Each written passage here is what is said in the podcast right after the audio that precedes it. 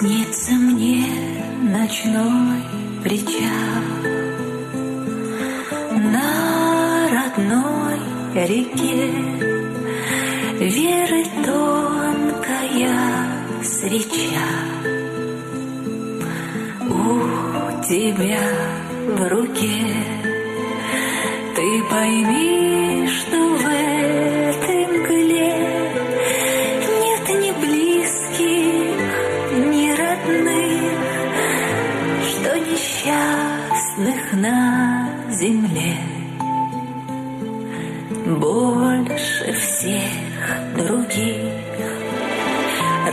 знали в детстве мы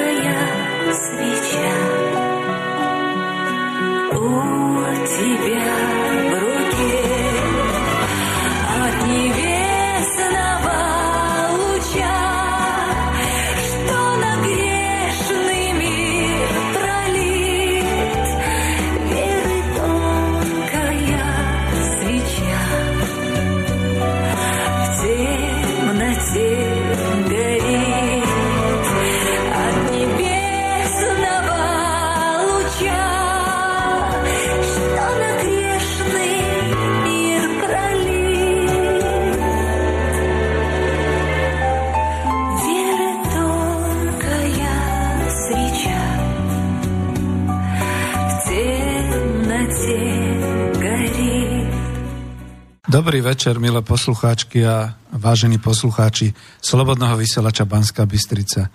Spoza mikrofónu vás víta Peter Zajac Vanka, vysielame zo štúdia Bratislava a netradičná zvučka, táto zvučka, ktorá znela, dáva tušiť, že toto bude tiež nezvyčajná relácia. Sme tu síce pod avizom relácie ekonomické rozhovory číslo 30, ale vy, čo nás pravidelne počúvate, už viete, že sériu týchto relácií som už ukončil, no ale niekam zase aj túto reláciu, takto nezvyčajnú, do zoznamu relácií a hlavne do archívu zaradiť musíme. Dnes je teda relácia, ktorá má pomáhať. Má pomáhať, ale téma tejto relácie nepotešila ani mňa. A vysielam túto reláciu, e, ktorú naozaj chceme vysielať a pomôcť tým pádom. Je to tematicky definované ako Donbass, európska tragédia rokov 2014 až 2017. Čo sa týka aj nás, lebo leží v Európe. A s podtitulom o tom, ako možno poskytnúť pomoc blížnym, e, o tom sa budem zhovárať s Natáliou Balanovou, aktivistkou občianskeho združenia Birega, ktoré, ktorá organizuje, alebo ktoré toto občianske združenie organizuje pomoc ľuďom v Doneckej a v Luhanskej oblasti na Ukrajine. Ešte, ak sme vás zaujali, milí poslucháči, takže vítajte pri počúvaní našej internetovej relácii. Vy všetci, čo to počúvate naživo, alebo aj vy, čo to budete počúvať zo záznamu. A potom, keď sa rozhodnete pomôcť, viete, že vysielame v mnohých krajinách sveta, všade tam, kde rozumejú poslucháči reči slovenskej a dnes majú teda možnosť sa aj pýtať. E, ide o reláciu kontaktnú, takže nás môžete volať na telefónne číslo do Bratislavy potom, keď sa trošku rozbehneme, číslo 0944 462 052, ak voláte zo zahraničia, pozor na tú voľbu. A nie, nie, nie, počkajte, zle to hovorím, lebo číslo je už nové, 0950 724 963, takže ho radšej ho zopakujem, keďže som ho zle uviedol, 0950 724 963. Nakoniec to správne číslo je na webovskej stránke, alebo mailujte na studio zavináč slobodnyvysielac.sk alebo ak ste na web stránke, máte možnosť priamo kliknúť na ikonku otázky do štúdia, takú tú zelenú a takisto nám dať otázku alebo pripomienku. Takže ja teraz privítam cez Skype, pretože dúfam, že na Skype sme napojení, pani Natáliu Balanovú. Dobrý večer, Natália. Dobrý večer. Dobrý večer, máte príjemný hlas, tak sa nám bude dobre hovoriť aj v, tejto, v tomto prípade s touto témou. No ale než teda budeme pokračovať, ďakujem, som rád, že sme na Skype takto napojení a takisto pevne verím, že ideme von do internetu, to je dôležité. Dovolte mi teda pár slov ešte na úvod povedať. A tým pádom to bude trošku aj také možno moje osobné, e, nie význanie, ale teda moja osobná zaangažovanosť, prečo to robím. V roku 2012 ja nie som až tak veľký futbalista, ale konali sa majstrovstva Európy vo futbale a boli hlavnou futbalovou súťažou národných mužstiev reprezentujúcich členské krajiny UFA. Konali sa v dňoch 8. júna až 1. júla roku 2012 v Polsku a na Ukrajine. Samozrejme, že národné mužstva Polska a Ukrajiny e, ako usporiadatelia postúpili automaticky na tento šampionát. Ďalších 14 zúčastnených tímov z celej Európy si vybojovávalo účasť postupnou súťažou v kvalifikácii. V Donecku, o ktorom budeme hovoriť onedlho, tam sa hrali takisto zápasy, e, a to na štadióne Šachťoru Doneck. Tam prebiehali niektoré zápasy majstrovstiev, a majiteľ klubu Šachťor, eh, Rinat Achmetov, vtedy šťastne ukazoval moderný štadión. Eh, mnoho ľudí z celej Európy prilietali a odlietali cez moderne vybudované terminály Doneckého letiska. Eh, nie až tak vzdialený Luhansk odtiaľ sa aspoň mohol tešiť, že teda jeho výstavnícke areály v meste Luhansk pre medzinárodný obchod postupne pripravované budú onedlho plné medzinárodnými veľtrhmi a že sa tu bude schádzať svet. Nič nenasvedčovalo, že sa blíži tragédia. Európska tragédia. Písal sa rok 2013 a pracoval som ako exportér na strojárenskom podniku Trens, Trens Slovakia v Trenčine. Mal som pridelené rusky hovoriace teritória spolu s kolegami. Pomáhal som kolegovi, ktorý mal Ukrajinu ako hlavné teritorium a striedali sme sa počas letných horúčav pri plnení kontraktných úloh v závode. E, to znamená, že mali sme tu kopec Ukrajincov, e, kolega odovzdával strojárske obrábacie CNCčka, stroje a samozrejme aj ja som časť z týchto e, našich zákazníkov, Ukrajincov, robotníkov a technikov školil. A potom, keďže samozrejme sú aj večery a potom prípadne aj víkend, keďže tu boli cez víkend, tak sme boli s nimi po Slovensku, samozrejme sme sa zhovárali. Ich závod bol síce v Záporoží, ale samozrejme niektorí boli priamo z Doneckej oblasti, tam bol nakoniec aj jeden z tých strojárskych závodov pracujúcich na našich obrábacích centrách. E, nebolo rozdielu vtedy, kto je Ukrajinec rodom, kto je Rus rodom, kto je záporožec rodom, ako sa teda hrdili niektorí.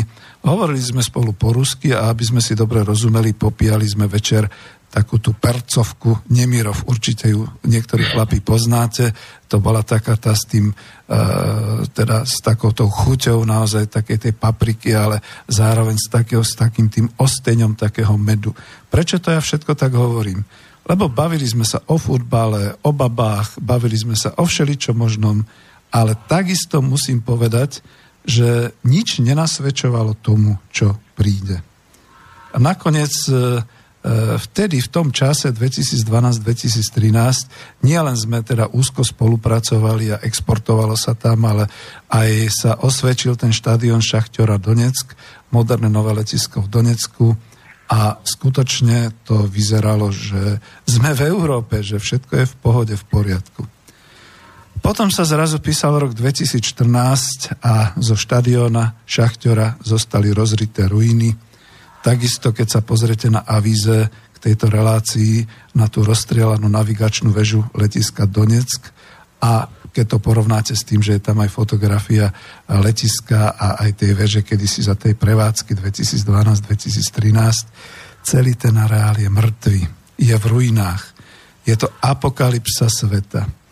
A ja som si už dávno mimo tej exportnej činnosti, e, pretože skončil som, naposledy mi pridelili nejaký export e, v, vo firme IMET AKE ložiskári, ktorí mi tiež tam pri, pridelili teritorium Ukrajinu. To už bolo v lete 2015. A naozaj neviem, čo mám povedať, že či sa mám ako stiažovať, že ma vyhodili, alebo že som odišiel sám, ale keď som volal do, e, na Ukrajinu svojho obchodného zástupcu do Kramatorska, on sa mi už ozval mobilom len z ruského rozstava na Done, že nie je blázon dať sa tam v Kramatorsku zabiť. No, moja práca sa skončila neslávne. Ešte teda dopoviem, že pri jednom z tých posledných telefonátov ešte niekedy v auguste, mi zdvihla pani, ja som zavolal do závodu Snežní, to je myslím, že pri Donecku, a keďže mi zdvihla, tak ona sa aj sama pýtala, ako ste sa k nám dovolal, to je linka, ale nás bombiat, nás bombardujú. Snad tá linka prežila. Ona nevedela, kto kde je. Mnohí sú preč, mi povedala, a možno, že ten, koho volám, je už aj mŕtvy. Tak takto som vnímal, že uprostred sveta medzinárodného obchodu, uprostred mierového života v Európe, v Donecku, nastal pomyslený koniec sveta. Tam sa zabíjalo, letectvo bombardovalo obytné zóny, tanky a húfnice pálili ostrými strelami do mesta a na obytné zóny. Ja vám potom aj poviem, ako je to s počtom obyvateľov a z hustotou, aby ste vedeli, prípadne sa opýtam Natálii, ale mám to aj ja spracované. A to všetko sa dialo len preto, lebo Donecký a Luhanský nechceli. Odmietli valádu v Kieve, prepačte mi tento úvod, ale treba to naozaj tak povedať, len kvôli týmto politickým veciam sa toto začalo diať. Mňa sa to tento raz už veľmi dotklo. Nejako som to totiž to popregogoval, keď sa konala vojna v Juhoslávii, keď teda bombardovalo e, NATO e, Srbsko, ale toto, no čo to bolo? Vlastná armáda, vlastní vojaci a civilné obyvateľstvo bez upozornenia, ktoré bolo zabíjane vlastnou armádou. Minule sme tu mali reláciu, len teraz nedávno, o fašizme. Priatelia, a čo je toto? Ak toto nebol absolútny príklad fašizmu. Strpli sme my, čo sme vedeli, čo sa deje veľkou hrôzou. Lebo vedie to v Európe nie naša vláda a Európa, ale naozaj e, ľudia z cudziny niekedy dávali najavo, že sa tam niečo deje. Našťastie máme internet a našťastie sme boli nejak takto v spojení, vznikali i alternatívne médiá a tak ďalej, ale je to neuveriteľné, že ešte pred 24 mesiacmi, vtedy v roku 2015, sa vysielali prenosy z majstrovstiev Európy vo futbale a teraz bolo ticho. Európa stíchla. Vlády nič nehovorili a Európa čušala. Veď e, je to všetko v Európe. Hranica Európy je až po Uralské pohorie a je vzdialené toto Uralské pohorie odtiaľ asi ešte tisíc kilometrov. Dokonca bližšie je k nám, do Karpát a ku Alpám. Ale ja si myslím, že to európsky politici sa zbláznili. Európske médiá tiež Tie správy boli presne také, ako keď sa vysiela, alebo keď sa kedysi pozeralo na nejaké tie rížské správy, propaganda o tom, aké boli boje v Juhoslávii, v Grécku, či u nás počas povstania hlásili počet zabitých, hlásili počet teroristov a banditov, hovorili sa o frontových líniách, o tom, že treba naozaj protiteroristickú organizáciu. Nechcem to ťahať do politiky. Je to jedine o tom, že jediní, ktorí mali odvahu prinášať pravdu a obrázky z a hrôzy, boli obyčajní ľudia, ktorí precitli, ktorí písali blogy, mailovali, písali do alternatívnych médií, ktorí v hrstkách vyšli do ulic aj u nás v Bratislave so zväčšenými fotografiami utrpenia z Donecka. Pamätáte si Save the Donbass. A všetci sme boli odsudzovaní všetkými ostatnými, že čo, to, čo si to dovolujeme, čo si to myslíme. Média a politici zarito mlčeli a mlčia dodnes. Preto je pre mňa česťou pomôcť, popýtať sa, ako to dnes v tej európskej tragédii, e, ako sa dá vlastne pomôcť obyčajným ľuďom, ktorí zostali v tej hrôze. Lebo viete, možno mnohí sa zopreli a povedali si, nedáme sa, radšej zomrieme. Ako možno pomôcť ale tým, ktorí sa ocitli v tej ako, a, apokalypse, prepačte mi, ja toto slovo ani neznášam, za toto neviem vysloviť, ako sa tam ocitli len preto, že nemajú kam ujsť, že sú už starí, alebo že sú to deti, ktorých rodičia predsa len tu ešte mali prácu a v týchto vojnových zónach a všetci tu predsa mali svoj domov, svoju vlast, tu sa narodili. Tu sa ocitli iba preto, lebo vtedy a aj dnes sa bojuje tzv. protiteroristických operáciách v Doneckej a Luhanskej oblasti Ukrajiny. Ale viete, pokiaľ to nie je, že by sa bojovalo v Trnavskom alebo Žiliskom kraji, no to akože čo? Veď si spomeňme, že aj my sme sa predsa delili. Aj my sme sa rozvádzali v roku 1992. Stať sa nám mohlo všeličo. No a to je všetko, čo by som chcel k tomu povedať, pretože naozaj až som skoro tak zainteresovaný na tom a ja už dúfam, že Natálii stále funguje Skype, takže ano, sa vás... Výborne. Opýtam sa vás teda, Natália, ako môžeme pomôcť dnes? No určite uh, poviem vám viac informácií k tej pomoci, ale chcel by som sa ešte uh, napojiť uh, na to, čo ste teraz hovorili.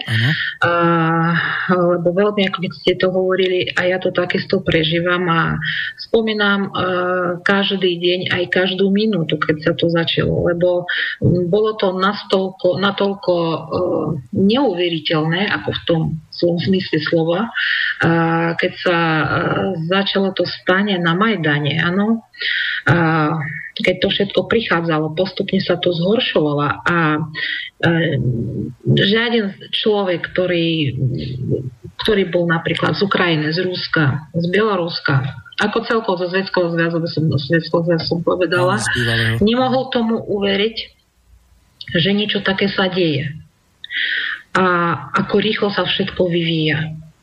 No a taká tragédia, že vtedy človek si uvedomí, že to môže prísť veľmi, veľmi rýchlo. Uh, že nečakáte, uh, žijete, ako ste hovorili, pokojne, uh, nečakáte nejaké takéto zmeny, ale oni môžu prísť, lebo nie je tu, uh, nejde o Ukrajincov, alebo o Rusov, alebo o nejakú inú národnosť, tu ide celkovo o tú ideológiu, uh, ktorá bohužiaľ sa rozšíruje uh-huh. aj dodnes, lebo uh, absolútne taká čerstvá správa, neviem, či tuto ukazuje alebo nie, lebo ja som prestala v roku 2014 pozerať uh, slovenské médiá, pretože nezodpovedali tie správy realite, ktorá v, tej, v tých časoch bola. Áno. A napríklad včera 30. sa začal festival v Kýv, na Ukrajine, celkovo na Ukrajine a bude trvať do druhého a hádajte, aký má názov. Mm. Šuchevič Fest. je. Kde oslavujú, mm. kde oslavujú uh, Banderovca, áno, že Prahva ruka Stepana Banderu, Šukeviča, kde teraz zmenili názov Prospekt Vatutina, ktorý bol generál a oslobodzoval Ukrajinu a nielen Ukrajinu. Previnovali teraz Prospekt Šucheviča a tri dní oslavujú jeho narodeniny.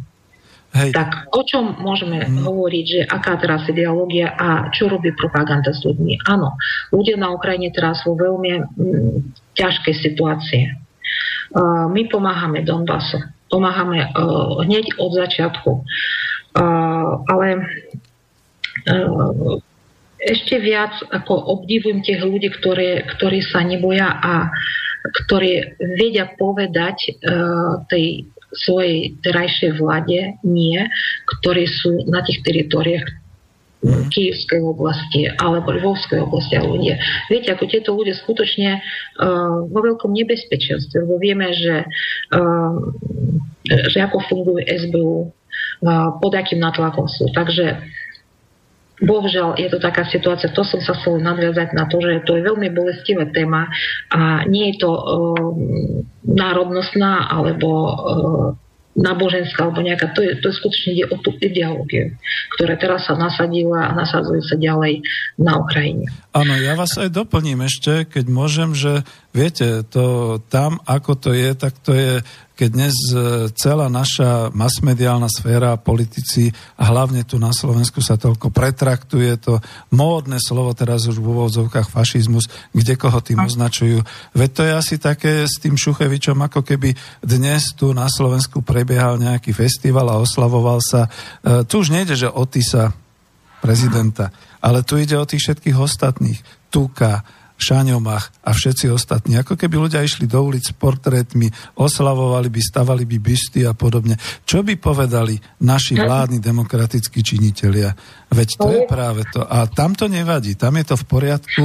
Ukrajina to sa to oslavuje. Ale predstavte, že to sú, to sú tí ľudia, ktorí viedli a ktorí vlastne uh, naredovali masakr Áno, spomenieme tých uh, Volvov, čo urobili, koľkých židov v priebehu pár dní, koľko uh-huh. tisíc zabili. Uh, Valinské rezňa, Volin, Poliaci, áno.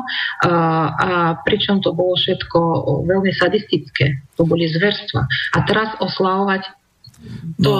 to človek nikdy nepochopí, ktorý nemá takéto zmyšľanie. Rozumiem. To skutočne musí byť... Uh, nie, to je chore zmyšľanie podľa mňa. Ale nie len to, že z histórie, ale však ako naozaj v súčasnosti sa tam diali v týchto rokoch mimoriadne zlé veci a vravím, ja Aha. som bol zhrozený aj ako človek, ktorý e, môžem byť športovcom, môžem byť obchodníkom, ale to, čo sa tam dialo, v podstate zlikvidovalo nejaké moje nádeje, že tam sa ešte dostanem a že budem tam v nejakom mierovom živote. A v tom luxuse človek, keď si pomyslí, že dobre, bolo tam letisko, boli tam všetky takéto veci, je to preč a práve to chcem potom aj s vami rozoberať, ako to tam vyzerá. A kľudne poviem, práve za to som ešte položil tú otázku, že viem, že my sme tu už mali také relácie a nakoniec aj jedna z našich aktivistiek, redaktoriek eh, Veronika Moravcová eh, vlastne pomáhala a vlastne vy ste takto aj nejako spriaznené ale ako teraz pomôcť, lebo píše sa rok 2017. Už to vyzerá, že všetko v poriadku, už sa nikde v správach neobjavuje nejaké napätie v Donecku a podobne. No, no to mlčia. teraz? Mlčia. O tom len mlčia. Samozrejme, že to uh, doteraz sa tam strieľa. Doteraz sú obete a civilné obete, áno, ja to podotýkam.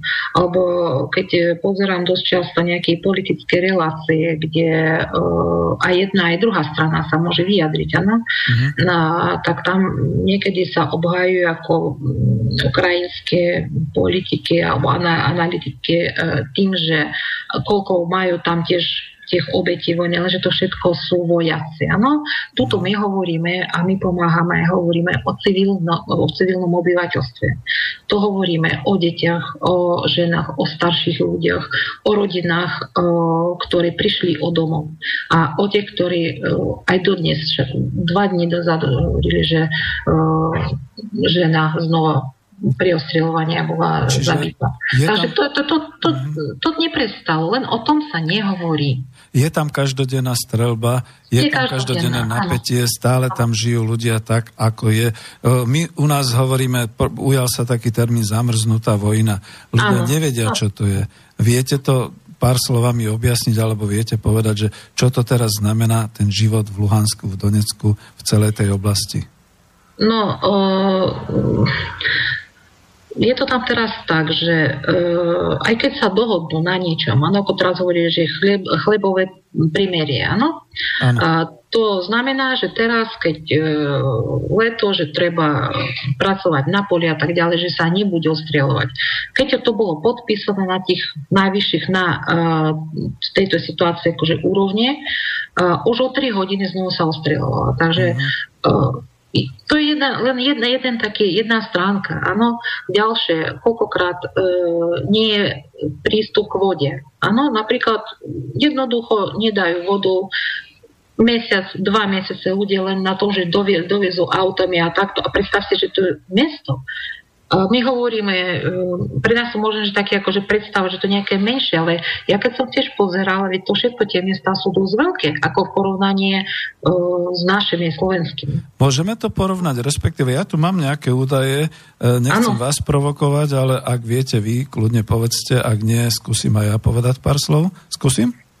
Môžete, áno. Dobre, lebo ja som však, bolo to moje teritorium, tak človek si vtedy ako obchodník musí trošku pozrieť aj, ako to tam je, ako to vyzerá z tých reálií. Takže kľudne poviem napríklad o Donecku.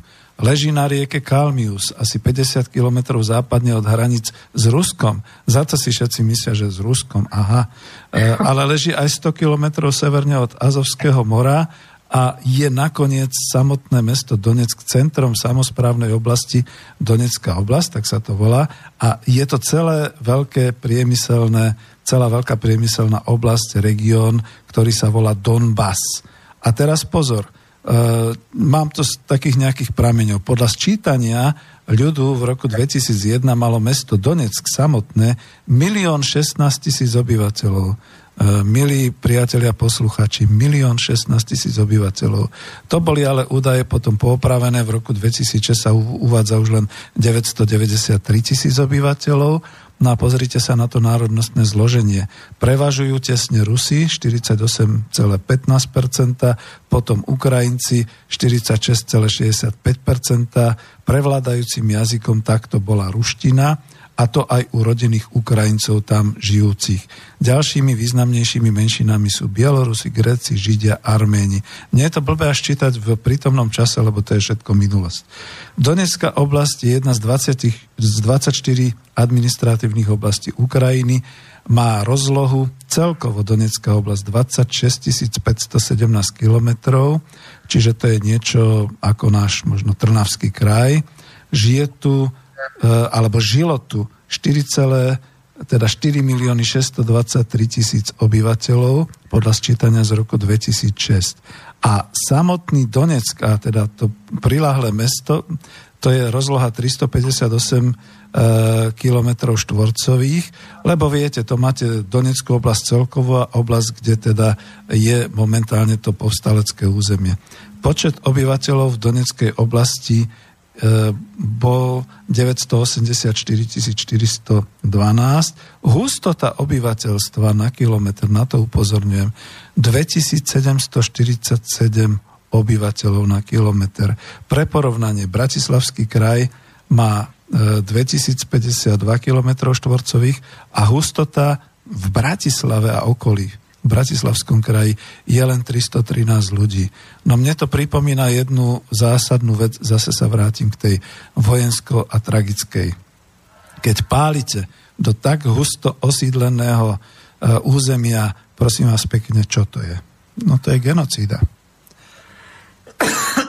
Pardon, až som sa rozčulil.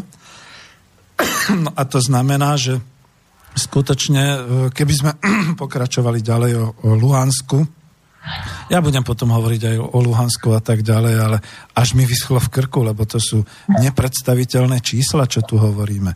Ak si niektorí naši ľudia mysleli, že Donetsk to je nejaké 50 tisícové mesto a ono je to už tam aj tak prázdne. Nie je to pravda. Bolo to naozaj vyspelé východoeurópske mesto so všetkým, čo k tomu patrilo, s priemyslom, s obchodom, s e, dopravou, so všetkým ostatným. Budem pokračovať, ale ak chcete niečo doplniť, kľudne, nech sa páči, Natália. O, ďakujem, že takéto cifry som nepozeral, lebo e, ja to vidím podľa toho, keď uh, rozprávam sa s ľuďmi tým, uh, že som v spojení cez Skype, cez telefón uh, s ľuďmi uh, z Luhanska, z Donecka, z týchto oblastí. Uh, tak v tom rozhovore, viete, to tak bez tej štatistiky, Áno. to viem, že aké to asi tak, ja neviem, keď povede niekto kramatorsko, čo, že to není 30 tisíc a tam je 200 tisíc. Tak preto mi to tak prišlo, keď hovorili o tých menších miestach, keď nehovorím Donetsk, ktoré je a krásne, krásne, vy ste to videli, krásne veľké mesto. Nehovorím o Lugansk, ktoré tiež je dosť veľké mesto, ale ja hovorím o týchto, čo u nás takto správach niekedy, keď boli spomenané, tak človek si fakt niekedy zaregistruje, že no nejaké malé mestečko. Nie, to sú veľké mesta. To sú veľké mesta a tak ako ste to povedali, keď sa ostrelujú, viete si predstaviť, čo to je, keď sú tu uh, činžáky, kde to uh, môže vybuchnúť tá, tá mína, uh, keď je to trhovisko. Teraz napríklad bolo tretie výročie v Gorlovke, uh, počúvala som starostu Gorlovky, ktorý hovoril, že tretie výročie, keď to vypalili zámerne na trhovisko v najväčšom uh, čase, keď najviac ľudí a koľky tam zahynuli. No tak uh, toto je no, toto je neuveriteľné, že to sa teraz deje. No, tejto Áno, no veď práve to je to, že my nemáme ani len tú predstavu a pritom niekto by mohol dosť chladnokrvne povedať, no čo, tak sa bojuje, tak zamrznutá vojna. Lenže tam sú ľudia, na to sa zabúda. Natália, predsa len vás chcem poprosiť, lebo chcem potom dať aj pesničku, aby sme ano. si oddychli. Predsa len vás chcem poprosiť, ak máte, lebo dobre som rád, ak nás počúvajú ľudia ak to teda budú počuť. E, určite vieme, a ja som v podstate s vami hovoril aj o tom, že máte e, nejaký účet a máte možnosť niekde, Áno. kam sa dá materiálová pomoc. Ja to radšej zopakujem aj trikrát v tejto relácii. Dobre, viete, dobre. Môžete to kľudne povedať. Áno, máme zbierku, v podstate tým, že to ešte sa k tomu vrátim, že už štvrtý rok pomáhame, štvrtý rok posielame uh, pomoc humanitárnu, tak samozrejme máme číslo účtu, lebo uh, to, čo treba zabezpečiť k tomu napríklad kamión, teraz posledne, čo sme platili, to bolo uh, 3,5 tisíc eur. Uh, takže dosť také veľké sumy pre nás, viete, aké sú na Slovensku, uh, nie sú také príjmy ako v okolitých krajinách, uh, ako Rakúsko napríklad, alebo Nemecko. Uh, takže naše číslo už tu poviem uh, celé SK. Áno, to je ten IBAN účet. Áno, áno, celé to dávam. 2, 5, 6, 5. Áno. 0, 10 krát, áno, 10 nuly napíšte potom 2, 0, 5, 6, 4, 2, 9, 2. Toto je občanské združenie Berega. Uh-huh. A poprosím ešte k tomu, tým, že to je uh, účet ako našej organizácie, kde aj iní nejakí prebiehajú uh, transakcie, teraz napríklad, čo máme uh, viesť skupinu detí na festival, tak aj tam nejaké peniaze uh, idú, aby ste len poznačili, že charita že toto jedno slovičko, keby ste napísali do toho, kde tam tie poznámky alebo čo správa uh, pre prijímateľa charita. Skúsime to potom, jasne, skúsime to potom dať aj niekde písomne, ale ja to skúsim zopakovať, lebo sám som si neistý, či som si zapamätal. Áno, áno, ja vás chcem počúvať. Iban účet, keby som chcel poslať e, proste nejakú sumu, ja som dôchodca, čiže tiež si môžem dovoliť poslať tak 5, možno 10 eur, ale aj to sú krásne sumy, pokiaľ prídu. No. Samozrejme, keď niekto môže viac, tak budeme radi. Je to účet Iban SK 2565, teraz to no. rozdelím na tie nuly. To Áno. E, 0, 0, 0, 0, potom ďalej 0, 0, 0, 0, potom 0, 0 a teraz tie čísla posledné, čo ste hovorili? Áno. Po tých nulách? Môžete 2, 2, 0, 2, 0, 5, 6, 5, 6, 4, 2, 4, 2, 9, 2. 9, 2. Ešte raz to zopakujem, prepačte, ja sám s tým mám skúsenosť, že keď prispievam, alebo keď ľudia prispievajú na slobodný vysielač, alebo kamkoľvek, tak tie ibankóry sú niekedy veľmi ťažké, ono to ide ano. po tých štyroch číslach, čiže znova dám SK 25, potom 65 00, 0 0 0 0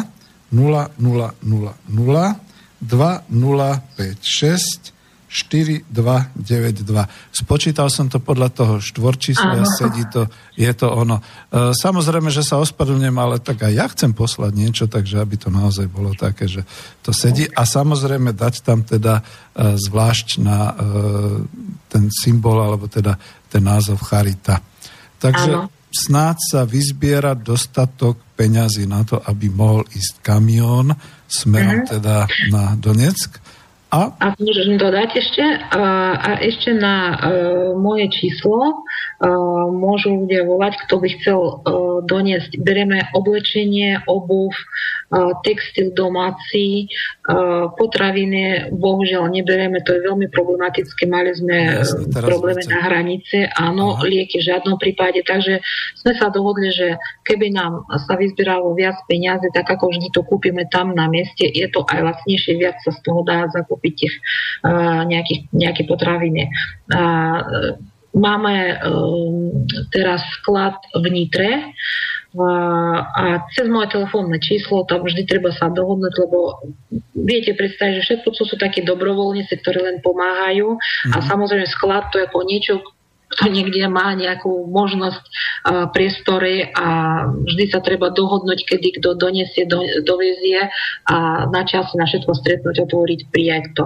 Áno, uh-huh. zbierame oblečenie, detské, dospelé, všetko. Áno, oblečenie, obuv, textil domáci. Natália, potrebujeme to telefónne číslo, keď už teda ste... Áno, uh, 0910 0910 99 99 11 11 55 55. No s plnou zodpovednosťou, že možno vám zavolá aj niekto, pri ktorom budete musieť zložiť telefón alebo podobne. E, preverte si ho, ja dávam hesla ľuďom, ktorí to počúvajú. E, skúste povedať, že voláte cez slobodný vysielač alebo cez e, tú reláciu, ktorá bola na slobodnom vysielači nejak, tak to zaheslujeme, aby to ľudia vedeli, pretože všelijak všetko sa môže diať. No a chcem sa opýtať ešte na to aj, ja viem, že mali by sme trošku viac vyprávať, ale nejde aj o tú pomoc. Viete, ja som sa snažil ešte, keď boli prvé niektoré tie pomoci a človek za prvé nevedel, kam to má odniesť, čiže to sa s vami potom dá dohodnúť, e, povedať, kde v Nitre ano. a tak ďalej.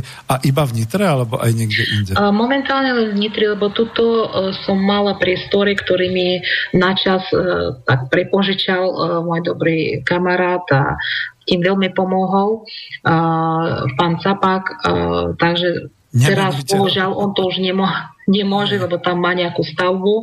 No takže v Trenčine nemáme. Máme uh-huh. v Nitre, Zatiaľ taký, možno, že v Košicech ešte, lebo v Košicech mi tiež ako slúbili pomoc s týmto, tak možno, keď bude v Košicech, tak mohli by sme to potom dodatočne uviesť. No a uzatvára sa taká možnosť kedy? Lebo to je to, že treba samozrejme naplniť sklad, treba vyzbierať peniaze a ísť no, tam, čiže... No teraz poviem, že uh, Nitra a okolie to sú veľmi aktívni chalani. Uh, to je klub Bikery, z Nitre a okolie, ktoré, s ktorými sme už pracovali, e, čo sme posielali v zime, veľký kamión, e, to je e, organizácia Slavica, takže oni už majú nazberané v podstate polovicu kamióna, len teraz nemáme ešte tie financie toľko, aby sme to mohli poslať zaplatiť. Á, čiže hlavne financie, dobre. Hlavne a... áno, by sme mali na to auto, lebo je to veľmi mm, tak aj drahšie záležitosti, ale aj veľmi tam zodpovednosť veľká. Ja som tým prišla uh, už niekoľkokrát rád a poviem, že je to veľká, veľká práca a veľké problémy vznikajú, lebo viete, teraz aj e, spojenie s tým je e, sankciami, hraničné príchody. Niekedy tie celnice zachávajú sa tak, že človek nemôže tomu ani uveriť, že je to tak. Isté, že. No, ano. Hej. Uh-huh. Uh, Ale bojujeme s tým a, a doviezli, zatiaľ sme všetko doviezli, všetko nás dostali, uh, tak čo veľmi poteší, že keď tie ľudia, viete, oni to majú nielen týmto podporu nejakú hmotnú, ale Aha. hlavne tú e, podporu duchovnú, že oni vedia, že nie sú sami. Že pre nich to je veľmi, veľmi dôležité. Isté, že veď ja sám si pamätám, a to som nevidel na našich televíznych programov, to som si musel pozrieť v zahraničí, alebo proste na Skype, alebo na, na Facebooku a podobne. Mňa to samotného chytilo za srdce, keď chodili tie biele kolóny tých e, veľkých e, tyrákov, ktoré dovážali do Luhanska a Donecka tie prvé humanitárne pomoci. A už vtedy som si hovoril, no veď niečo snáď by som, no len ako. Čiže to je presne to. Ale teraz sa vás ešte aj opýtam na to, že nevyhlasujeme tú zbierku len tak e, účelovo, že celý rok, ale dokedy asi sa dá posielať aby sme mali nejaký taký termín, ja neviem, do konca júla alebo v auguste. No aj do konca augusta, lebo v letnom období, ako vieme, že aj dovolenky, takže ľudia ako majú trošičku aj nejako sú rozcestované, e, tak tým pádom určite do konca augusta to budeme mať. Dobre, čiže skúsim to tak trošku, povedal by som nadšenecky, ale zároveň aj profesionálne zopakovať, lebo už asi potom neviem, či bude ešte času. Takže, e, milí poslucháči aj Slobodného vysielača Banská Bystrica, pokiaľ e, chcete pomôcť, tak naozaj dá sa finančne alebo teda materiálovo, e, tak ako hovorila Natália, materiálovo zbierajú veci, hlavne ošatenie, E, nie lieky, nie potraviny, pretože to sa nedá e, v Nitre. Treba sa s ňou spojiť na telefónne číslo 0910 991 Ozve sa vám meno Natália a potom vlastne, ak budete chcieť posielať na účet, tak je to účet toho občianského združenia Berega. E, IBAN číslo je SK25 6500 0, 0, 0, 0, 0, 0, 0, 0, 2, 0, 5, 6, 4, 2, 9, 2. Ja som si to rozdelil na také štvorčíslia a pod teda názvom Charita. A ja kľudne poviem, že teda samozrejme tiež pošlem niečo. No, čo povedať, Natália? No tak si odpustím nejaké tie letné pivo alebo niečo podobné. Budem mysleť, budem mysleť na tých e, ľudí, na tých chlapcov, s ktorými som aj ja kedysi mal nejaký kontakt a viem, že žijú v Doneckej oblasti a poviem si, no tak chlapci niekedy v lete 2012 13 sme popíjali tu, tak teraz vám to pivo posielam tam aspoň takto E, vo forme peňazí, aby ste mohli nakúpiť. Nakúpite chlapcom aj nejaké pivo, či to sa nesmie povedať? No, viete čo, ja si myslím, že teraz majú veľa také iné potreby ako pivo. Ja, ja viem, ja som Prednejšie, áno, však to, ja Aj. viem, že to je žart. A poviem potom teda, keď ste chceli pustiť pesničku, tak po pesničke môžem povedať viac o tom, e, kde posielame tú pomoc komu a ako to všetko funguje. Veď, hej, to chceme vedieť, takže dávam pesničku. Ďakujem.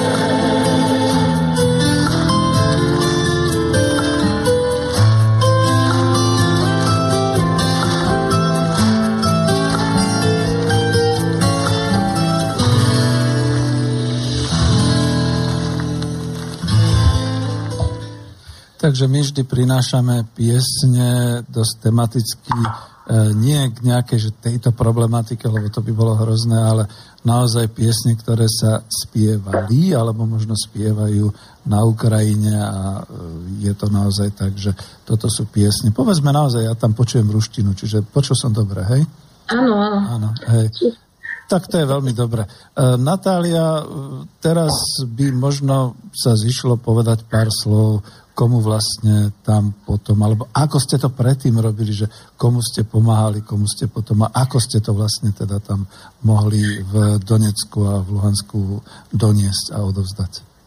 No, trošku sa vrátim asi k tomu roku 2014, keď to všetko sa začalo a najprv teda nikto nepredpokladal, že niečo z toho bude také hrozné, že stále bol nádej, že sa to všetko skončí na Majdane a bude predsa pokoj mier, ale bohužiaľ Máme to, čo máme. A keď sa začalo už strieľať na juho východe Ukrajiny, keď sa to všetko začalo, tak uh, my, čo uh, veľmi prežívali, ja hovorím, že nehovorím len za seba, ja hovorím za veľa ľudí, ktorí žijú tu napríklad na Slovensku, v iných krajinách, uh, ktoré odtiaľ pochádzajú. Ja nepochádzam z Ukrajiny, ale uh, my sme všetko, ja hovorím, že my sme zo Sovietskeho zväzu a my sme boli ako jedno celé. Áno, a pre mňa tak Máte blízke ako Rusi, tak Hej. Ukrajinci, tak Bielorusi. Máte tam no, korene. A... Ja vás ešte na chvíľu preruším, lebo toto ano? je niekedy dôležité ľuďom aj vysvetliť, že ľudia tam majú korene. Lebo to sú všetko v podstate dnes už, je to história a neexistujúce krajiny, Sovietský zväz, ale neexistujúcou krajinou je už aj Juhoslávia, nakoniec aj Československo. A ja to niekedy musím vyslovene vysvetľovať hlavne takým, čo teda akože sú natvrdo, že teda veď, veď to povedali v pravde, tak je to pravda a tak ďalej. Tak im hovorím, a veď si predstavte, čo to mohlo byť u nás v tom roku 92, keby sa to nejak tak ináč odohrávalo. Veď si predstavte tie boje okolo Trenčína e, na osi a neviem, aké by sa povedalo, lebo proste by zautočila armáda, alebo my by sme boli separatisti. Veď to nebolo tak úplne jednoduché. Predstavte si okolie Žiliny, alebo okolie Ostravy, napríklad Ostravsko, tam je veľmi veľa Slovákov a tak ďalej. Čo by to bolo znamenalo a tieto veci vyprávam a ľudia potom tak spozorňujú a povedia, no a dobre, ale my o tom tam nevieme nič, no veď práve preto to musíme hovoriť. Za to si vážim, že hovoríte a už vám dám zase slovo, aby to nebolo také, že hovorím ja, ale to je ten dôležitý moment, že tie korene tam ste mali, máte tam známych, máte tam priateľov, možno často aj príbuzných, že nie je to žiadna taká, že človek si povie tak a teraz to budem mocensky krájať alebo niečo podobné. Nie. Ide to o ľudí, o vzťahy, o rodiny. Je to tak? Áno, áno presne tak, ako hovoríte, lebo um, no skoro v každej rodine to nejakým spôsobom je to poprepájané. Tak nebudem hovoriť o ostatných, poviem len o sebe. Jeden môj uh, ded alebo praded je z Volgy, druhý je z Poltavy. Áno, jeden má ruské prezvisko, druhý má ukrajinské. Uh-huh. Tak ako ja to môžem rozdeliť? Ja nedelím ho, že ešte stále, že to nie je, to nie je národnosť, to je to ideológia tým, čo sa tam teraz nasadzuje. No a keď to prišlo, keď to prišli, prečo tam tie ľudia sa postavili? Tak, ako by ste to povedali na úvod. Preto, že oni majú iné hodnoty, iný názor na život. Oni tam majú svoju zem a oni nechceli to prijať. Keď hneď druhý deň zakázali, uh, chceli priviesť ten zákon cez uh, radu, ruský jazyk, ako tie ľudia, keď oni rozprávajú, to je ich rodná reč, aj keď sú to Ukrajinci napríklad, čo ste hovorili, viac ako 40%, veď o to nejde. No a nikdy nemali s tým nikto problém, lebo ja som bola v Kieve, ja som bola na Ukrajine, mám tam príbuzných a väčšina viem, že hovorí rusky a nikto ich nenutí k tomu lebo jednoducho hovorí rus, ruskú rečou. Takže toto, viete, keď niekto sa snaží zakázať jazyk, kultúru, tradície, pamäť, čo je najdôležitejšie, pamäť o tom, ako teraz to chcú nám podmeniť tie uh, hodnoty, a čo bolo a druhá svetová vojna uh, a geroizácia uh, fašistov, Áno, tak to je absolútne nepripustné. Tak tie ľudia sa tam postavili. A keď sa postavili, čo namiesto toho, aby tam nejaký, nejaký dialog a začali s nimi rozprávať, áno, Nie, poslali tam tanky. Áno, poslali mm. tam zenitné nejaké komplexy a začali ostreľovať. Tak prvá otázka stala, čo ako pomôcť. Viete, ako to, každé, ako to každého človeka, keď vy máte niekoho, čo vám je blízko, aby, aj keď nepoznáte, nie sú to vaše príbuzné, nie sú kamarádi, ale jednoducho to tie ľudia, s ktorými si spolu cítite, tak chcete pomôcť. To, ako, to je ľudské. Áno, to je v nás, v každom. No a takisto stala vtedy otázka v tom 14. roku. A uh-huh. veľmi som vďačná tomu, že som sa stretla uh, a zoznámili sme sa s Veronikou aj s Filipom. Pokojní bojovníci určite uh, vedia, ako aj počuli aj poslucháči, Veronika mala u vás uh, veľakrát uh, nejaké situácie, áno, vy ste sa rozprávali, takže my sme sa stretli a ona sa mňa pýtala, že je toto v Trenčine na námeste, prosím ťa, čo sa tam deje, povedz. Lebo to bolo jún, začiatok júna a u nás, viete, po správe také boli, že fakt ľudia nevedeli. Tak som jej hovorila, čo sa deje tým, že som mala presne, ja som mala nielen z televízie, ja som mala od tých ľudí, čo sú tam. Cez no, telefón, cez Skype. Ja som s nimi bola, keď sa tam strelila, som to počula koľkokrát. A keď som jej to hovorila, tak ona bola zhrozená a Veronika aj Filip, oni sú veľmi, ako, to, to dobrá duša, hovorím, to je dobrá duša, ktorá chce pomôcť a ktorá to má možno, že aj viac tých možností, možno, že viac aj tých známych kamarátov. Ona povedala, ja to skúsim, ja skúsim túto oslaviť. Môžeš ty urobiť z tvojej strany, aby tam to bolo, ja, že ja to môžem lebo ja zase mám tam. Tak takto sme sa dali do kope úplne prvú humanitárnu pomoc. To sme o tom nevedeli nič. Zobralo sa auto, zobrali sa, čo sa nazbieralo, išlo sa na hranice, žiadne dokumenty sme nemali. V poriadku, samozrejme, lebo viete si, predstavite, deti niečo robiť, čo ste v živote nikdy nerobili. Áno, ani ste to ani potuchu, áno. Predstavite si, že všetko to veľmi jednoduché. Teraz, že ako sme takí ako o, odborníci, čo už to robíme. Aj to ako stále nejaké ešte vznikajú otázky. No už a to máte, vtedy to bolo tak, že hej. Uh-huh. Áno, e, nepustili, tri dní tam stali niekde na hranici, nepustili cez hranicu, tak potom sa rozhodlo sa tak, že auto išlo naspäť, išli tam ďalej, išli s peniazmi a na mieste to kúpili tam pomoc tým ľuďom, lebo to bolo úplne také najostrejšie asi ten začiatok a bolo veľa utečencov, lebo ľudia, uh, utečencov. Ľudia vtedy z Donetskej, z Luhanskej oblasti jednoducho brali, deti brali, rodiny, koľky odišli, nemali vôbec nič, len aby zachránili život, lebo vtedy veľmi intenzívne to bolo, veľmi intenzívne sa, nebolo toto zmrznutý ten konflikt, ako teraz hovoríte, to bolo veľmi horúce. No a odchádzali samozrejme kde? Cez hranicu do Ruska, kde, bolo, kde bol tábor utečenecký pre 2000 ľudí. Každé tri dní sa to v podstate muselo odtiaľ poslať niekde ďalej tých ľudí na to ubytovanie. A predstavte, že koľky tam išli, keď sa to vždy vymienialo. 2000 ľudí, to obrovské. Tam sú také veľké, um, ako sa to povie, šatory, Uh, áno, stany no, veľké. Stany, áno, veľké, veľké stany tam boli a uh, ľudia jednoducho utekali.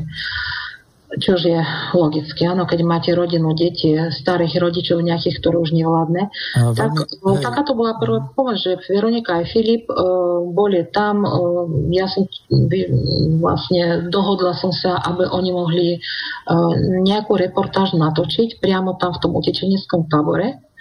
Uh, boli veľmi ústretové, že my len chceme ukázať, my nechceme ísť do politiky, do nejakých tieto, my chceme ukázať obyčajných ľudí, čo oni hovoria. Nech to povedia len na kameru a my to preložíme. Takže takto sa aj stalo, Veronika, na obyčajný tablet, nie že ani profesionálna kamera, na obyčajný tablet to všetko s tými ľuďmi rozprávala, mali, ako mala interviu, všetko to tam natočilo, všetko jej ukázali, kde čo mali donesla to doma, som to preložila, urobili sme titulky a dali sme to na internet. Takto, takto sa pracovalo vtedy, takéto boli informácie. Áno, viem, a čo je zaujímavé, že na ten náš príspevok, čo sme vtedy dali, tak e, veľa pozrete bolo a začali nám volať z Nemecka, z Anglicka, z Čech, Talianska, lebo tam boli nejaké údaje ako na ich stránku pokojnej bojovnice, takže Veronika to automaticky posielala na mňa, lebo to všetko boli e, žijúci v zahraničí, zahraničí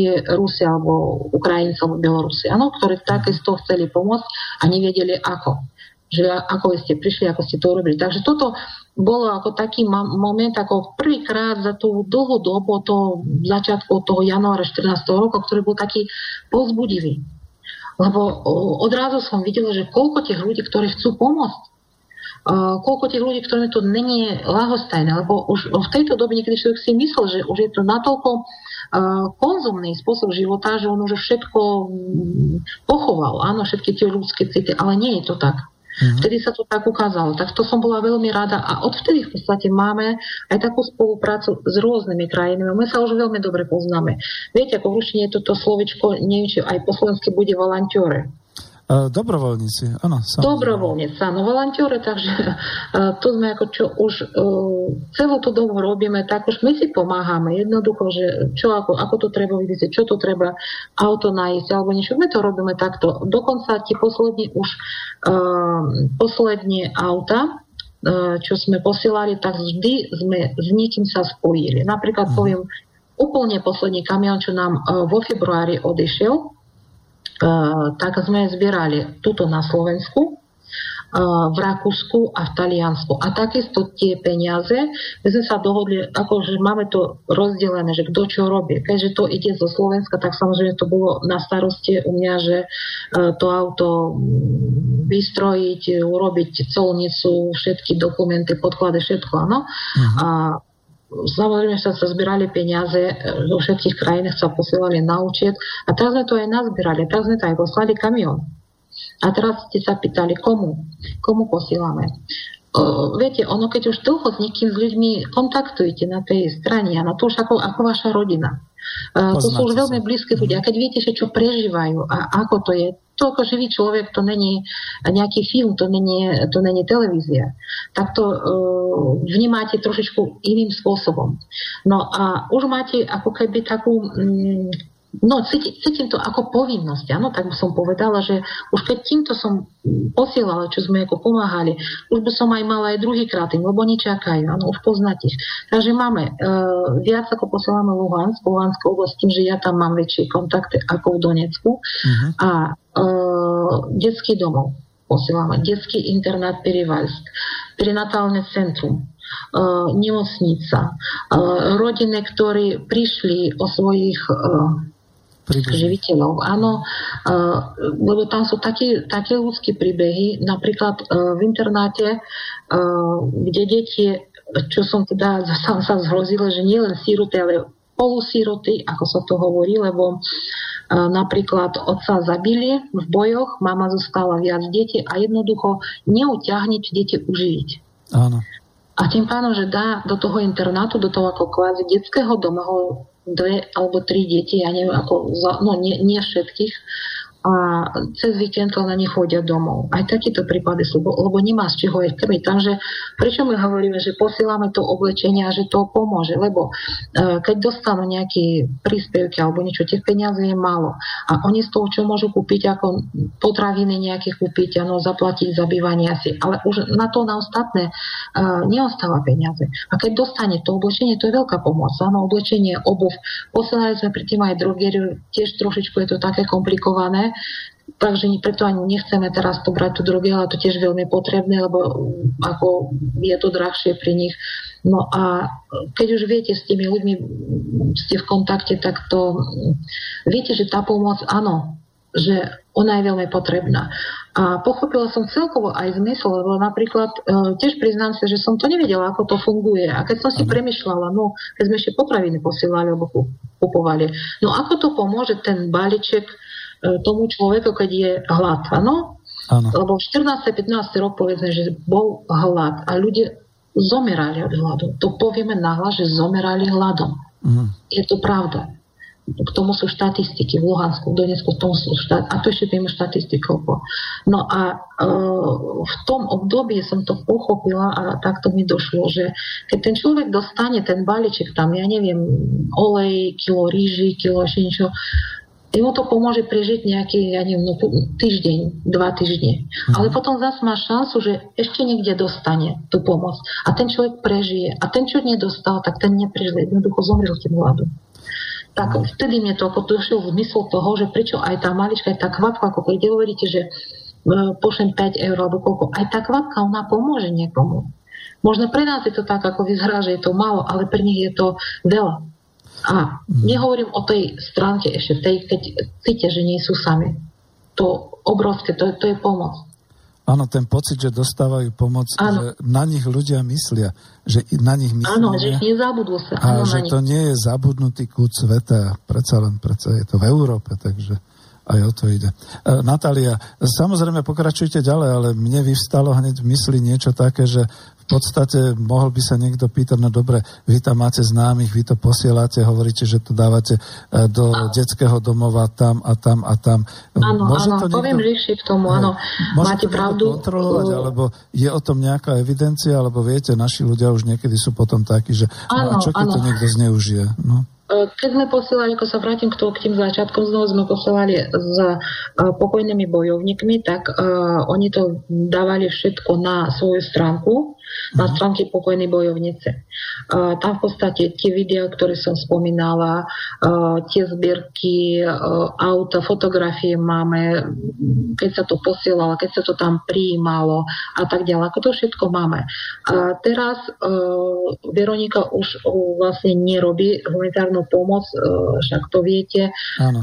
Tak s Filipom sme ešte potom párkrát poslali nejaké auta teraz to už robíme ako z organizácie, ako s inými aj, ja neviem, so Slavicou, s Bikermi, s klubom Nitra okolie, Zväz Rusov na Slovensku.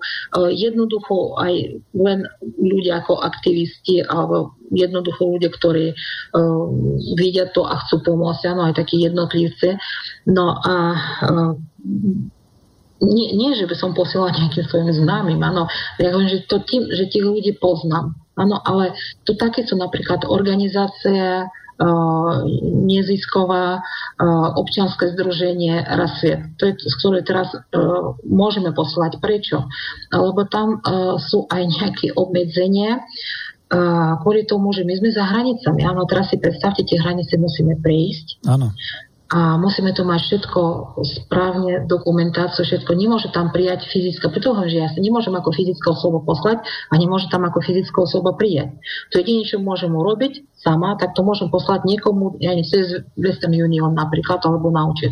Mm-hmm. ako fyzická osoba. Áno, ale keď hovoríme o tej pomoci vo veľkom, tak to robíme teraz, pracujeme s organizáciou uh, Rasviet, ktoré je v Luhansku, ktoré je oficiálne zaregistrované, ktoré má povolenie e, robiť tú humanitárnu pomoc a majú svoju ako, svoju takú základňu, Aha. majú svoj sklad, kde to doviezieme a veľmi ako na to dbáme, aby sa dostalo tam, kde to posielame. Lebo o, napríklad naše kamarádi z Rakúska o, chceli poslať do nemocnice. No, je to adresné, povedzme. O, z Talianska, čo som spomínala, o, tam chceli poslať o, do detského domova a ešte nejaké adresné boli. No a keďže tam všetko príde, my to prijímame, tam prijíma ten človek na tej strane na ten sklad, my si stále v kontakte. Stále, áno, ste to vedeli. A dokonca vediem, do poslednej bodky vediem ten, ten náklad. To nenechám tak. A teraz viem, že áno, dobre, všetko som dostala, skontrolujeme to ešte, e, kto kedy príde. A teraz prídu tam na ten sklad tie organizácie, ktorým posielame. Áno, oni už vedia, oni už vlastne vopred e, my ich informujeme, že už prišli sme hranice, áno, už ideme tam, už tam bude asi o dva dní to auto. Oni to stále ten príbeh oni to vedia. Áno, Veronika to tak robí. Majú, áno, to je dôležité, viete, uh, lebo sa stali všelijaké veci. My sme posielali tiež raz z nejakej nemeckej organizácie, čo ja tak som nepoznala, lebo mali auto, ešte s Filipom sme posielali a oni nám všetko odvezli do Donecka a v podstate skoro nič nedostali, ako to, čo ľudia čakali, uh, ako tam z Luhanska, prišli tam autom a oni im to nedali. Hmm. Že oni to nemajú toľko. Viete, tak preto už človek sa aj učí na takýchto chybách. A že veľmi ako mm, sledujem to, aby to skutočne došlo tam, tam, kde sa to poslalo, tam, kde to potrebuje. Takže tie ľudia potom prídu, tie organizácie, aj tá napríklad nemocnica, aj, to, aj ten detský domov, aj tie akože centrum ako pre rodiny, ktorí sú v núdzi. Áno, to všetko sú oficiálne e, organizácie. A prídu a svoju časť toho nákladu zoberú. Už menším nejakým autom. A, takže takto to funguje. A ja v podstate vím, potom mne pošlu naspäť ako spätečná väzba, vždy mi pošlo, aj zavoláme si, povie, že áno, dostala toto, toto, toto som nedostala, napríklad niečo, áno, tak niekde sa to inde prihodilo, tak ešte sa to potom dodatočne sa dá. Už nám teraz napríklad toto sa stalo, že ešte sme tam 20 kredit posielali. No a ja to mám tú spätečnú väzbu, ešte mi natočia video alebo fotografie, pošlú to všetko a všetko to v podstate uh, máme tam, kde máme mať. Lebo uh, je aj centrálny sklad, povedzme. Ano, na centrálny sklad, to, čo ste spomínali, tie biele auta, mm-hmm. to mhm. chodí na centrálny sklad a z centrálneho skladu to ide. Takisto tá pomoc ide ľuďom, áno. Uh, ale hovorím ešte raz, keď už s niekým dlho ste a viete, že tam a tam a tam, a oni tiež o nás vedia. Áno, ja mám napríklad aj taký krásny list ako poďakovanie, čo poslali naspäť. No tak už chcete tým ľuďom pomáhať, lebo to také, že keď vidíte to, áno, aj, aj ľudia vidia, ktorí napríklad posielajú, že áno, že tam, dokonca sa stala taká zaujímavá vec, že z Talianska tiež uh, uvidela uh, jedna žena, že chlapček uh, niekde tiež v detskom domove, že mal to oblečenie čo ona posielala, ako človek si pozná. No. A teraz, že videla, a viete, sa tam nadvezal taký kontakt, že aj už tak ako zobrala nad ním takú trošičku ochrannú ruku, ako keby drže. Uh-huh. Viete, už sa dopisuje, to je také zaujímavé príbehy ako zo života. No veď to je dôležité no? hovoriť, ja aspoň to teda takto zhrniem, že vlastne vy už ste si v priebehu toho času vytvorili dosť taký profesionálny a e, dobrý prístup k tomu, máte skúsenosti, našli ste si vlastne na tej druhej strane e, ľudí, ktorí sú takisto dobrovoľníci, robia, vedia komu to odovzdať, vedia všetky tieto veci, čiže už je to naozaj tak, ne, nechcem povedať, že zabehané, ale už viete ako na to, čiže naozaj je tu potrebné a práve preto je táto relácia dať a, a, a v podstate dať tie informácie o tom, ako to všetko prebieha, aby to bolo dôveryhodné a kľudne poviem, aby sme my vedeli, že skutočne tým pomáhame, že to nie je len také nejaké, že by to bolo iba, že no a teraz akože známy známemu a podobne. A je dôležité to, čo ste hovorili, ako to teraz už funguje, ako to je a hlavne, že je to stále potrebné, pretože stále je to o tom, že možno aj naši ľudia tu a my si myslíme, že no tak je leto, je rok 2017, už je to všetko v poriadku a že teda už načo, že už však sa starajú, už aj tie minské e, e, rozhovory predsa prebiehali a vyzerá to dobre. Ale než vás pustím k slovu, ja predsa len e, pozriem, videl som, že na maili nemáme nič. Ak by niekto telefonoval, už som si dal bližšie telefon, lebo nie len ja chcem klásť otázky, ale možno niekto aj zavolá, povie alebo teda dá nejakú pripomienku. No a teraz neviem, či ešte to predelíme pesničkou, alebo máme posledných nejakých... O, ešte, len, ešte len dodám chvíľučku, že ohľadom aj tých ľudí som chcela povedať, čo sú, no, hovorím, že ktorých už poznám. Uh-huh. Ako aj v živote, keď sa stretávate, či to, či to priateľa, či sú to partnery, obchodné, či nejaké takéto vzťahy. Vždy sa nejako to vykryštalizuje časom. Áno, už viete, že s niektorými ľuďmi potom prestanete sa stretávať, s niektorými prestanete e, robiť niečo a ostanú tie, ktorí sú, ktorým absolútne dôverujete. Áno? A toto je si myslím, že veľmi dôležité, že ľudia, s ktorými e, teda som zostala takto v kontakte, s ktorými dodnes som, im dôverujem. Lebo vidím ich ako takých kryštálovo čistých. Ako možno, že to také veľmi uh, vysoká taká fráza, ale je, je to, to tak. Lebo ja keď som videla, že mm áno, keď ten uh, 15. rok bol, 14. keď bol hlad, to povedzme vtedy, akože to bolo najhoršie obdobie a spojil som sa tam s um, pani, ktorá robila, ako začala robiť uh, ako sociálne stro, stravovanie nejaké, ano, takisto zháňala preto, aby niečo navarili, takisto zháňala sponzorov, zháňala niečo, nejaký potravín, nebo mohla aspoň nejakú kašu uvariť, ano? Ale predstavte, že to človek, ktorý pred vojnou, ako mal o, nejaký, nejakú maličku kaviareň alebo nejaké bistro, povedzme, ano, a žil si kľudne a mohla by žiť aj naďalej, akože áno, vojna, ale viete, ako nebola by hľadovala, povedzme.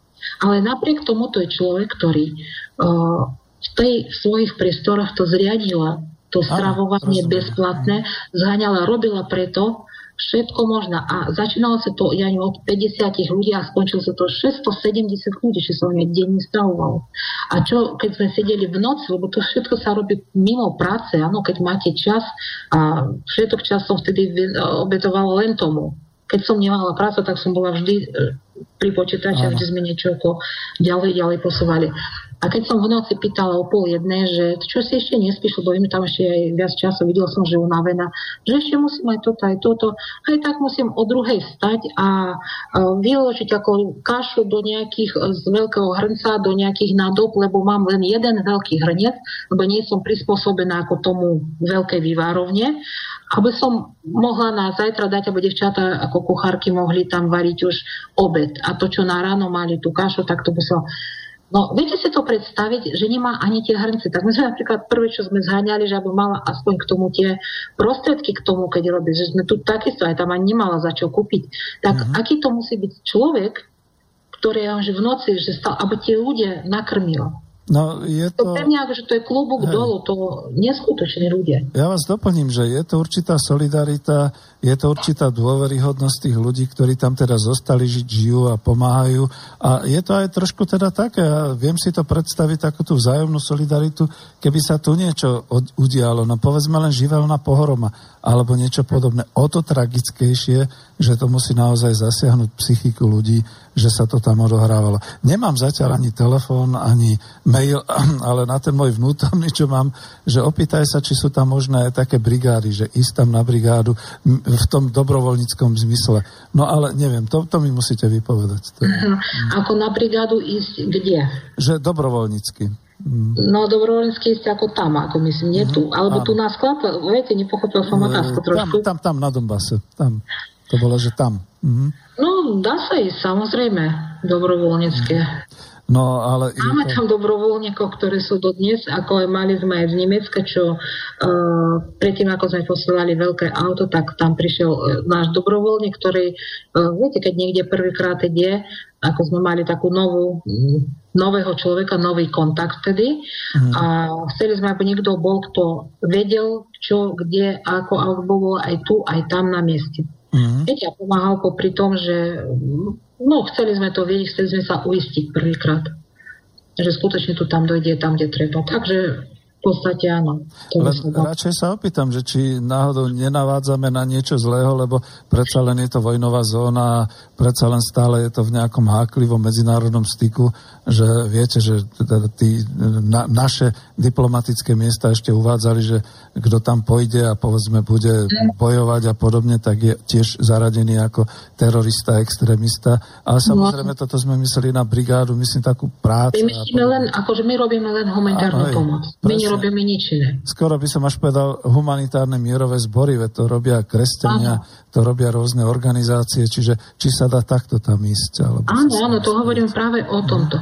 Ale teraz si myslím, že ani není už e, nejaká taká nutnosť toho, lebo že to bolo v tých časoch, keď skutočne ešte ani ľudia nevedeli, kto je kde a čo robí. Uh-huh. A teraz už vieme, teraz už máme natoľko tie vzťahy vypracované, dobre, a vieme všetko, dôverujeme. Uh-huh. Lebo vidíme, že všetko ide tak, ako to má byť, všetko príde tam, kde má prísť. Takže z tohoto hľadiska, že len tam prísť ako pomôcť niečo na mieste, na tom sklade alebo niekde, tak neviem, či to má zlý, ako význam pre toho človeka, ktorý tam pôjde lebo to už akože trošku iná situácia, ako bolo napríklad v 15. roku, tak to poviem. No veď chvala Bohu. Aj keď stále nás trápi to, že E, stále aj náš človek si to nevie predstaviť, že ako sa tam asi musí žiť. My vieme, že sa tam pracuje, my vieme, že dokonca, neviem, či v Luhansku, však sa teda administratívne už delia na Luhanskú ľudovú Áno. republiku, Donetskú ľudovú republiku, že tam dokonca, neviem, či v Luhansku alebo v, v obidvoch týchto častiach, teda republikách, už e, obieha rubel podstate ako ďalšia mena. A hlavne kvôli tomu, že teda sú tie reštrikcie zo strany teda oficiálnej ukrajinskej vlády ale že ako, ako to tam vlastne teraz momentálne je, lebo povedzme znova by niekto mohol povedať, no viete, my vám tam pošleme peniaze a ono vedie tam už v poriadku všetko. Jasné, že je tam nejaká pomoc, ale a tak ďalej. Lebo my nevidíme žiadnu pomoc. Je to OBSE, ale to neinformujú o takýchto veciach. Takže... No, OBSE je trošku tam zamerané na také iné veci, oni ako kontrolujú keď sa ostreluje, aj to viete, ako to šeli ako býva. No ale čo sa týka tej situácie, tá situácia by som povedala z môjho hľadiska lepšie ako bola, 14-15 rok rozhodne by som povedala áno. Tým, že ľudia, viete, ako človek si zvykne na všetko, ako sa hovorí, aj na smrť, ako bohužiaľ, ako to sa potvrdzuje a ľudia si nejako našli taký spôsob, ako, ako žiť, ako existovať, lebo nemôžu všetci odísť. Viete, viete, viete, ste hovorili, koľko tam miliónov žije ľudí, tak to sa nedá. A čo sa týka toho hladu, tak už by som povedala, že taký hlad, že tam až tak nie je. Akurát nemôžu si dovoliť nič naviac. Viete, tam aj tým deťom, keď ideme, tam sa snažíme vždy aspoň nejaké trošku peniaze nechať, aby sme tam nejaké cukriky len kúpili, uh-huh. lebo tie deti to nevidia. Môže nejak, niekde v rodine tam aj áno, že niečo sa kúpi, nejaká sladkosť, ale takto, e, ako je to, ako keď sa povie, že prepich alebo nepich. Ale to dieťa tiež musí dostať, ako sem tam aj ten cukrík. Áno, naše sú na to zvyknuté, že není problém aj každý deň. Pohľadkanie a cukriť. Áno, áno, ale to nemajú, lebo oni skutočne len na to, na to najzákladnejšie, najzákladnejšie veci. Uh, aká pomoc? Napríklad uh, vieme, že tam sa nejako veľmi sa nestaralo po celú tú dobu o ľudí, uh, po, o napríklad takéto zariadenia ako tie detské domovy, čo, alebo internáty, čo som spomínala.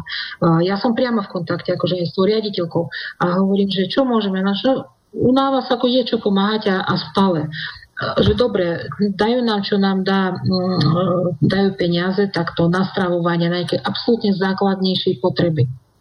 Ale plachty, napríklad už postelné pradlo nedostávame, ale my sme to už nedostávali dávno, keď sme ešte boli v mhm. Ukrajine. A tým pádom, že tá, uh, ten materiál už natoľko upratý, že, my, my to zašívame, ale to už ten materiál ne, nedrží do pokope. Výborné. Viete, takéto veci banálne, ktoré nás, nás nenapadnú. Rozumiem. Natália, možno, možno ešte sa opýtam dodatočne, lebo toto je dôležité niekedy, že samozrejme, že ja som teda uviedol tú reláciu, ako je to tragédia, všetky tieto veci. Chvála Pánu Bohu, že teda aj keď je to zamrznutý konflikt v úvodzovkách, že ešte sem tam sa teda striela a podobne, ale že už sa ten život nejako predsa len dostal do nejakej situácie, že dá sa prežiť, dá sa nejak existovať, lenže vy presne, a chcem to dať do formy otázky, aj keď to no. sa mi asi nepodarí. Je to podobné ako tu, že je množstvo ľudí, ktorí povedzme áno, žijú, majú nejaké tie svoje súkromné, povedzme aj nejaký súkromný príjem a podobne, ale je veľké množstvo ľudí odkázaných na spoločnosť. To sú povedzme naozaj tie deti, to sú tí, aha, máme spätnú väzbu, ale skúsim to nejak zmierniť, to sú aj tí ľudia, ktorí sú nemocní, ktorí sú nevládni, starí ľudia a podobne. A keďže sme hovorili o tom, že veľké množstvo ľudí utieklo doslova, ani nemáme predstavu, koľko tam vlastne zostalo teraz ľudí, to všetko tí, ktorí tam sú a sú odkázaní na pomoc iných, to je tá pomoc, ktorú vy teraz robíte. Hovorím správne? Áno, hovoríte správne a ešte keď porovnáme, tak to jediný taký ako nuans, by som povedala, že na rozdiel uh, od toho, že u nás sú tiež takéto rodiny a tiež, ktoré potrebujú a nemajú a na tiež možno v nejakej núdze, ale uh, nemajú tú akú šancu prísť o život, že ich niekto zabije. No, že nemajú to ostrieľovanie, tam to majú doteraz. Tie zóny, ako povieme, e, ktoré sú blízko k, tým, e, k tej linii, áno, ktorá rozdieluje a kde sa strieľa, tak oni stále, viete, akože tie okrajiny do dneska stále sa ostrieľujú. Stále. No, hej, to... Takisto v Luhansku počujeme to isté. Áno, nejaký môže také vnútrozemie, ako by sme povedali, tam ďalej, tam už akože je to kľudnejšie. Ale tuto tam ľudia žijú. A viem taký, uh, taký, že uh, odkaz nemajú napríklad lieky, my nemôžeme poslať lieky, my môžeme ich tam len kúpiť. Ale je veľmi, veľmi veľký problém. Prosili, pýtali, keď sme posielali teraz našu pomoc, zranený tiež človek prišiel o plúco a on nemôže dýchať.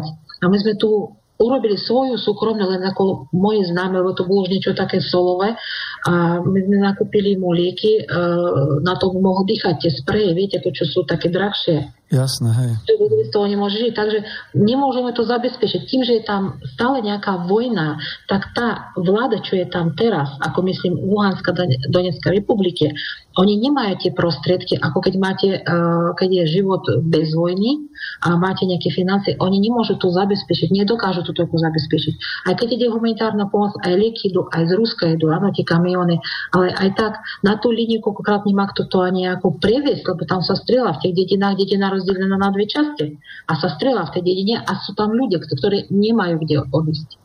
K tomu len poviem takú poznámku, že práve Donetsk a Luhansk ako tie veľké mesta majú tú smolu, že vlastne sa nachádzajú temer na tom hraničnom pásme tých frontov Aha. a to pre našich ľudí, aby si uvedomili, že to je niečo podobné, ako keby sme naozaj boli tu v Bratislave a hneď niekde za humnami smerom od Heinburgu, od Viedne by sa strieľalo. Proste je to naozaj veľmi blízko. Áno, áno, je to tak.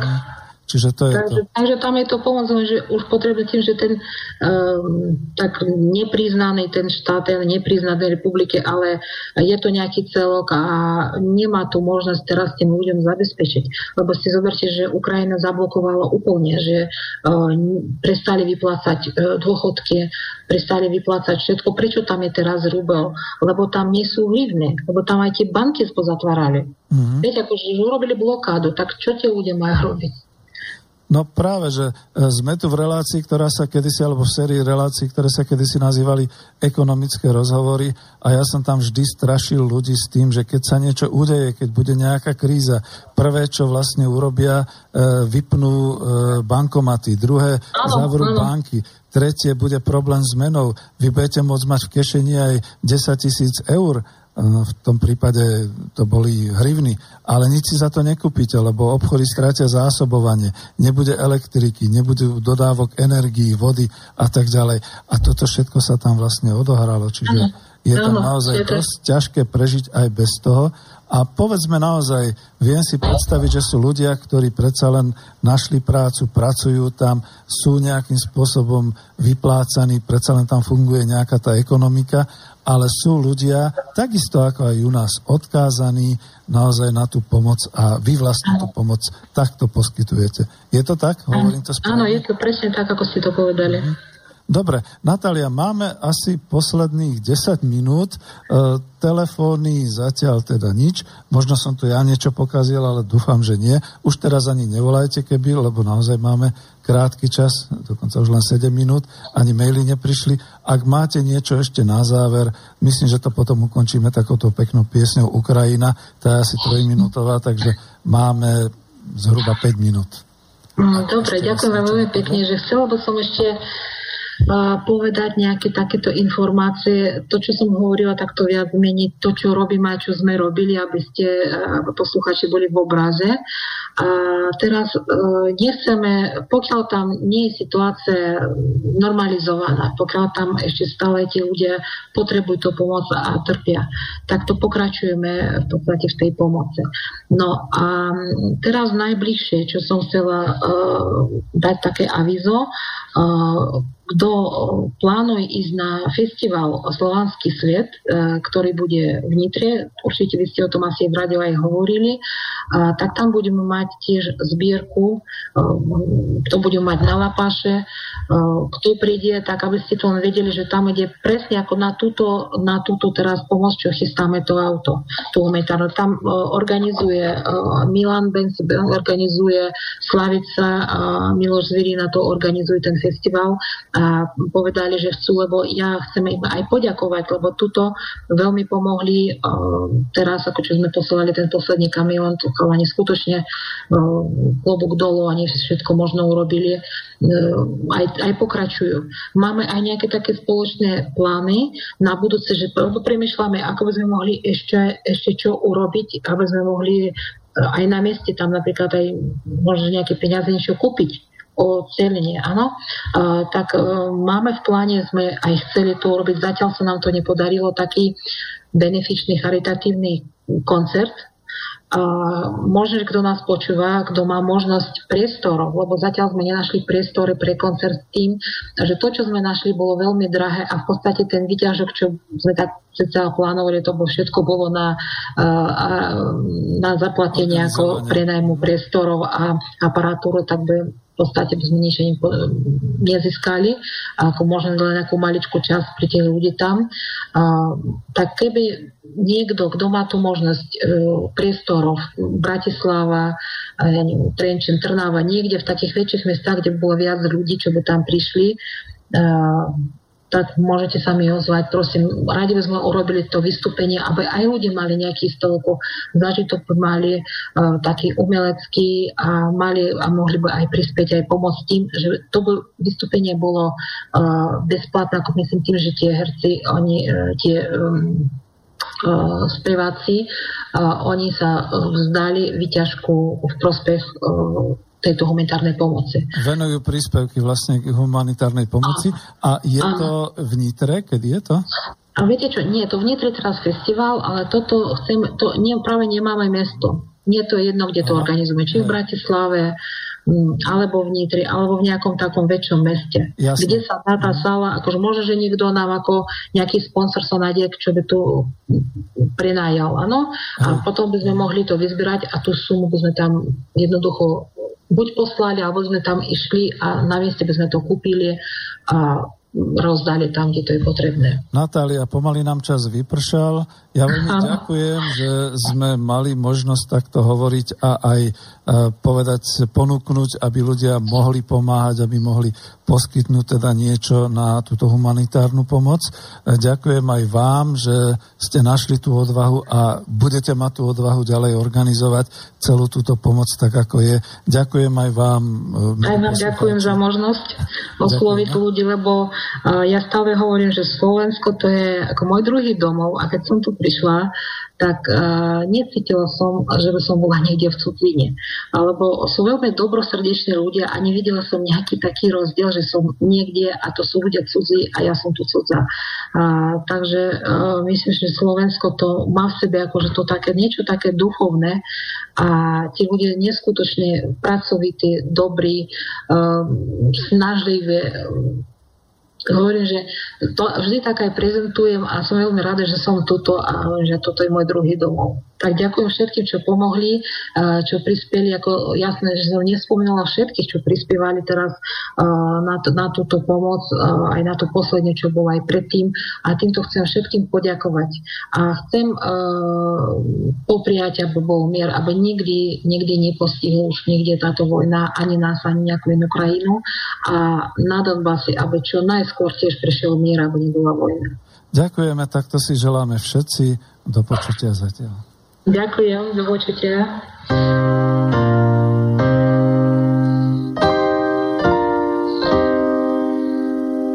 Что же ты наделала, горькая моя? Растрепала косу золото на ветру И глаза твои сине-зеленые моря Отвела от купола неба, выстрелив поутру И горели дороги, танцевала смерть. Мальчики доверчивые на колени падали перед тобой. За спиной у них усмехался бес Марширующий, кричащий, бессмысленный строй. Обнажая тело, ты так горячо И растрепаны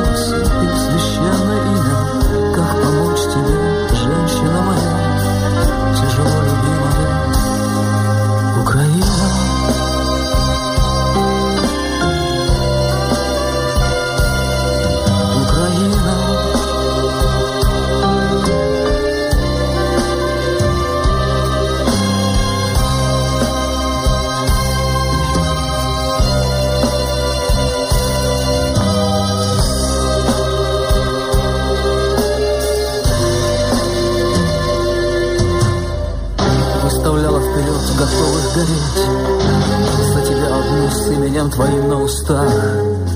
Вместе нам уже никогда не петь. Заживо сожженных твоих городах. И потеря занавес, сбежавшие поезда. Я смотрел на тебя, серебром растекался крест. Ты была всегда во все времена и века. Но из глаз ушла высота небес. Обнажайте. тебя